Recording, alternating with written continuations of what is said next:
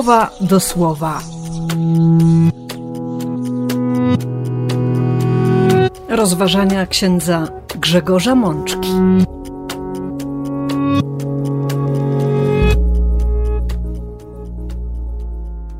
Święto Świętej Rodziny, rok B.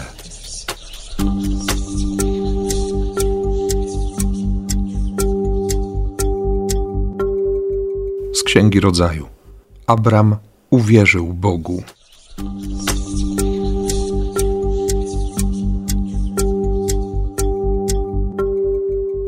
Z Psalmu 105. On o swoim przymierzu pamięta na wieki.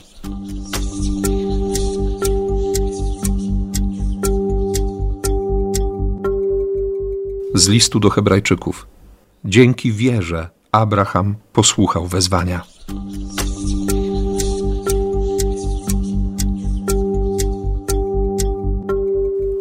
Z Ewangelii według świętego Łukasza.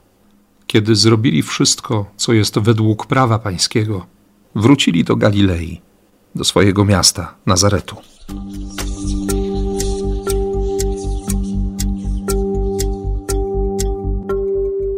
Siostry i bracia, wiemy dobrze, że w liturgii Kościoła niedziela następująca bezpośrednio po uroczystości Narodzenia Pańskiego jest świętem świętej rodziny. I dlatego właśnie zatrzymujemy się w tę niedzielę przy tekstach, które, które pokazują nam rodzinę, zmagania rodziny, doświadczenie tęsknoty, oczekiwania, takich zwyczajnych trudności i jednocześnie pokazują nam też powody do uwielbienia Boga, zaangażowanie Boga w rodzinne życie ludzi.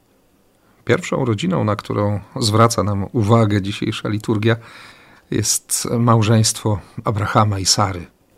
Słyszymy na początku 15 rozdziału Księgi Rodzaju, że po zwycięskiej wyprawie i uwolnieniu swojego bratanka Lota, po spotkaniu z Melchizedekiem, królem Szalemu, po złożeniu ofiary uwielbienia Bogu Najwyższemu, przybywa do Abrama słowo od Pana. Słowo, które zapewnia: Nie bój się, Abramie, ja jestem dla ciebie tarczą, twoja nagroda będzie bardzo wielka.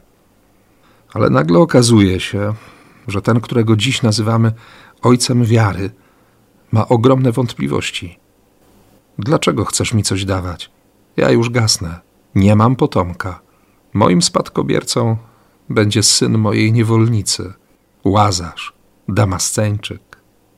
Abram mówi o rzeczach niezwykle realnych. Z jego punktu widzenia tak właśnie będzie wyglądać przyszłość.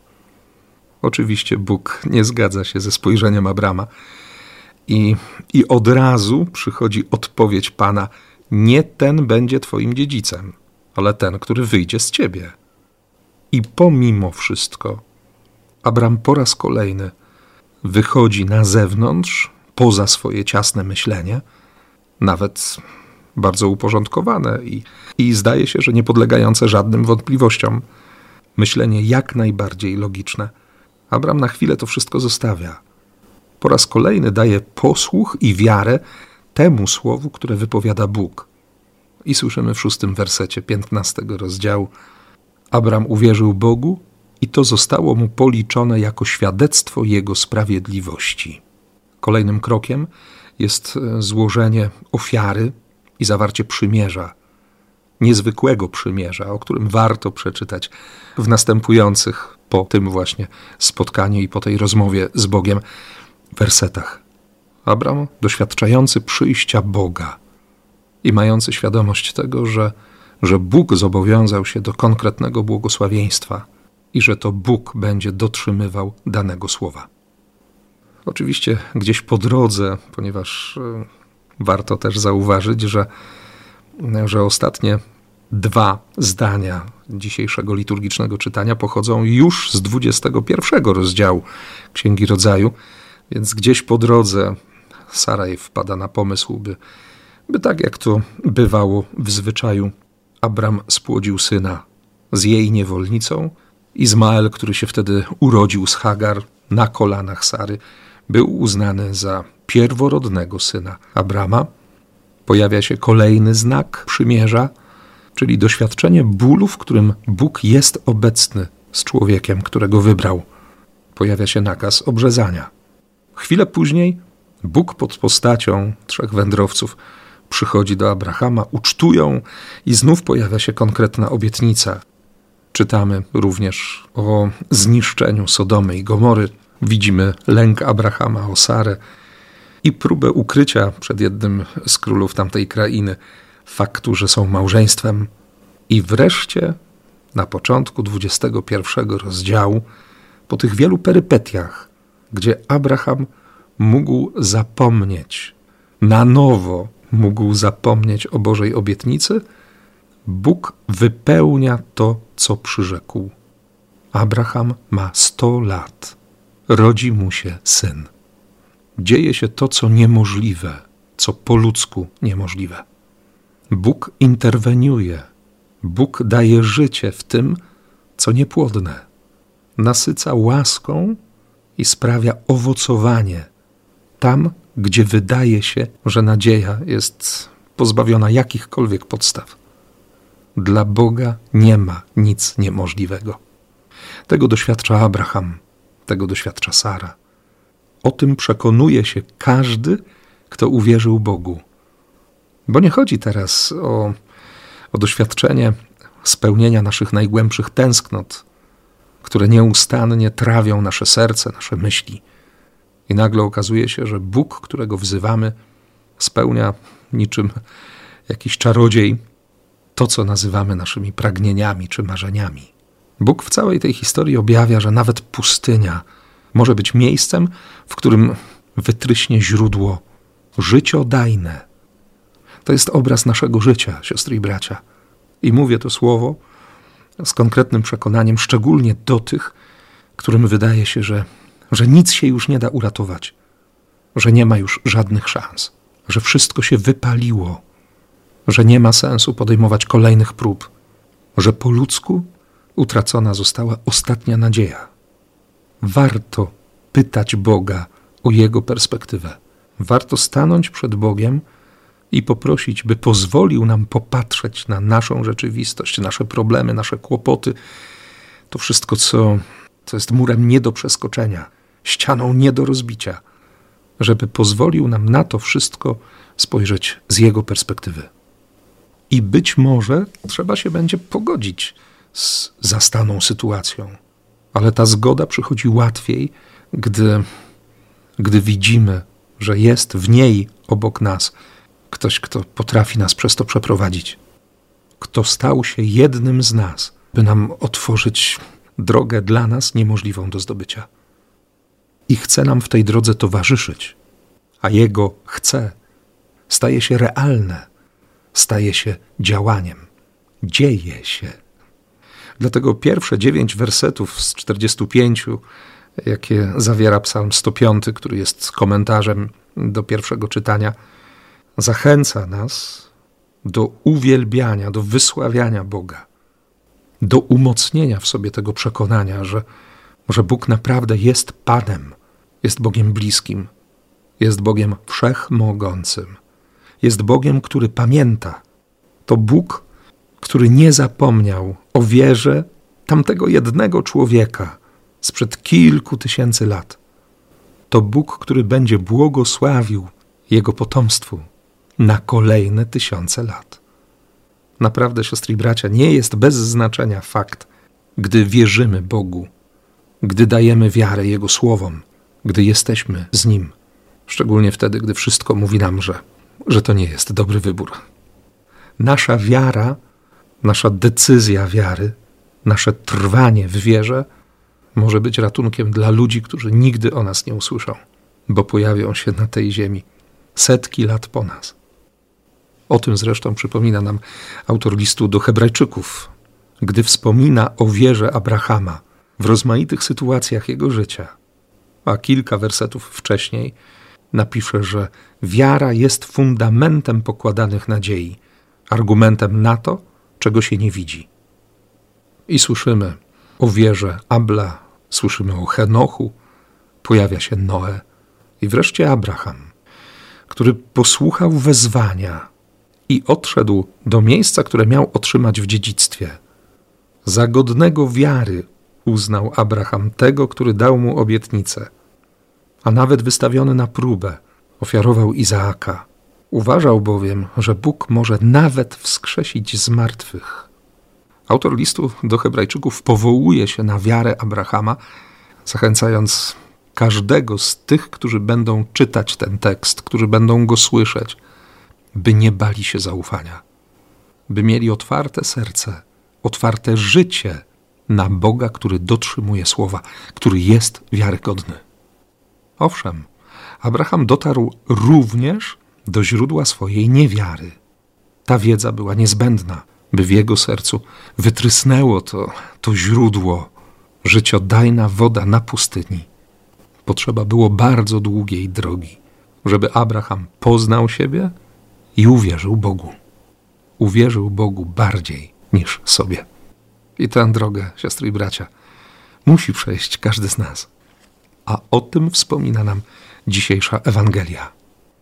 Znamy tę scenę bardzo dobrze. Oto dziedziniec świątyni, której przebudowę król Herod Wielki zlecił już kilkanaście lat wcześniej. Na tym dziedzińcu świątyni pojawia się pięć osób. Jest Józef, młody mąż, patrząc z zewnątrz, świeżo upieczony ojciec. I pewnie ten Józef oddycha z ulgą, że, że żona urodziła zdrowego chłopca, mimo nieprzyjaznych warunków, które panowały w tamtym czasie w Betlejem. I to jest Józef, który dalej nie rozumie, o co właściwie chodzi w tej historii, którą my dziś nazywamy wcieleniem Syna Bożego. Ale chce spełnić ten obowiązek złożenia ofiary, równowartość zapłaty za pięć dni pracy. To ofiara w podziękowaniu za pierworodnego, który nie jest jego synem. Co prawda, święty Łukasz zasugeruje, że, że ta ofiara Józefa się dokonała, ale niektórzy będą twierdzić, że, że to wykupienie pierworodnego zostało dokonane wiele lat później, kiedy Jezus z rękami przybitymi do krzyża, rozpostartymi, by objąć cały świat, ale przede wszystkim, by objąć Ojca, powie: W Twoje ręce składam mojego ducha to będzie ten uścisk miłości. Ale mamy kolejną osobę. To Maryja, młoda matka. Minęło 40 dni od urodzenia Jezusa, więc będąc posłusznym prawu, trzeba stanąć przed Panem zastępów. Trzeba pokazać mu jego syna. A ponieważ oboje z Józefem są bardzo biedni, to, to mają złożyć albo dwa młode gołębie, albo, albo parę synogarlic jako ofiarę za swoje oczyszczenie. Jest i trzecia osoba, wśród pewnie licznego, jak to zwykle bywało, tłumu na dziedzińcu świątynnym. Człowiek, który od wielu lat wypatruje i tęskni, ma bardzo czujne oczy. Ewangelista zaznaczy, że, że nawet rozmawia z Duchem Świętym, bo mu Duch Święty odpowiedział, że, że trzeba teraz iść, że to jest ten moment, ten czas, w którym wypełniają się obietnice. Więc Symeon wypatruje tych, o których opowiedział mu Duch Boży. Że jego tęsknota, która jest połączona ze zdrową pobożnością i tą biblijną sprawiedliwością, czyli poszukiwaniem Boga, ma bardzo podobne spojrzenie do spojrzenia Józefa, o którym święty Mateusz napisze, że był człowiekiem sprawiedliwym, no to pozwala bardzo szybko dostrzec Józefa, Maryję i to dziecko tego, który ma być jako znak dla całego Izraela, dla całego świata. I to znak takiej miłości, której świat będzie się sprzeciwiał, choć bardzo jej pragnie, niezwykle za nią tęskni. I wtedy właśnie Symeon wypowiada też błogosławieństwo, które zdaje się być prorokowaniem ogromnego, niewyobrażalnego cierpienia. A skoro o prorokowaniu mowa, to i prorok się pojawia. Anna, córka Fanuela z pokolenia Asera. To pokolenie pomijane, zepchnięte jakoś na margines. Nie było w tym pokoleniu tradycji uważnego słuchania Boga. Zresztą w ogóle od wielu, wielu lat nie było w narodzie wybranym proroka. Ale czy ten brak tradycji miałby stanowić jakąkolwiek przeszkodę dla Pana Wszechrzeczy? No i trzeba powiedzieć jeszcze o tej piątej osobie – o dziecku, które jest powodem tej pokornej wizyty biedaków z Nazaretu w świątyni w Jerozolimie, Dziecku, które jest przyczyną bezbrzeżnej, nieograniczonej radości starca, który stoi nad grobem i ma tego świadomość, o dziecku, które staje się motywacją dzielenia się tej pobożnej wdowy radosną wiadomością, że Bóg spełnił dane obietnice o wolności, że wszyscy, którzy tamtego dnia znaleźli się na placu świątynnym, mogli usłyszeć o Bogu, który dotrzymuje słowa. Trzeba było wiary Józefa, wiary Maryi, wiary Symeona, wiary Anny, bo gdyby nie posłuszeństwo w wierze, to pewnie nikt nie usłyszałby o tamtym spotkaniu. A przecież ta scena odmalowana przez świętego Łukasza jest niezwykle potrzebna dziś. Jest otwarciem pewnej drogi dla każdej rodziny. To jest droga do Boga. To jest droga do siebie. Owszem, niełatwa, ale piękna, bo na tej drodze można spotkać Jezusa. W tych najbardziej zwyczajnych, codziennych rzeczach. To może być droga do Galilei, do zwyczajności, bo w niej również chce się objawić miłość Boga. I dlatego takiej drogi, takiego życia przez Chrystusa, z Chrystusem i w Chrystusie życzę każdemu z Was. Amen.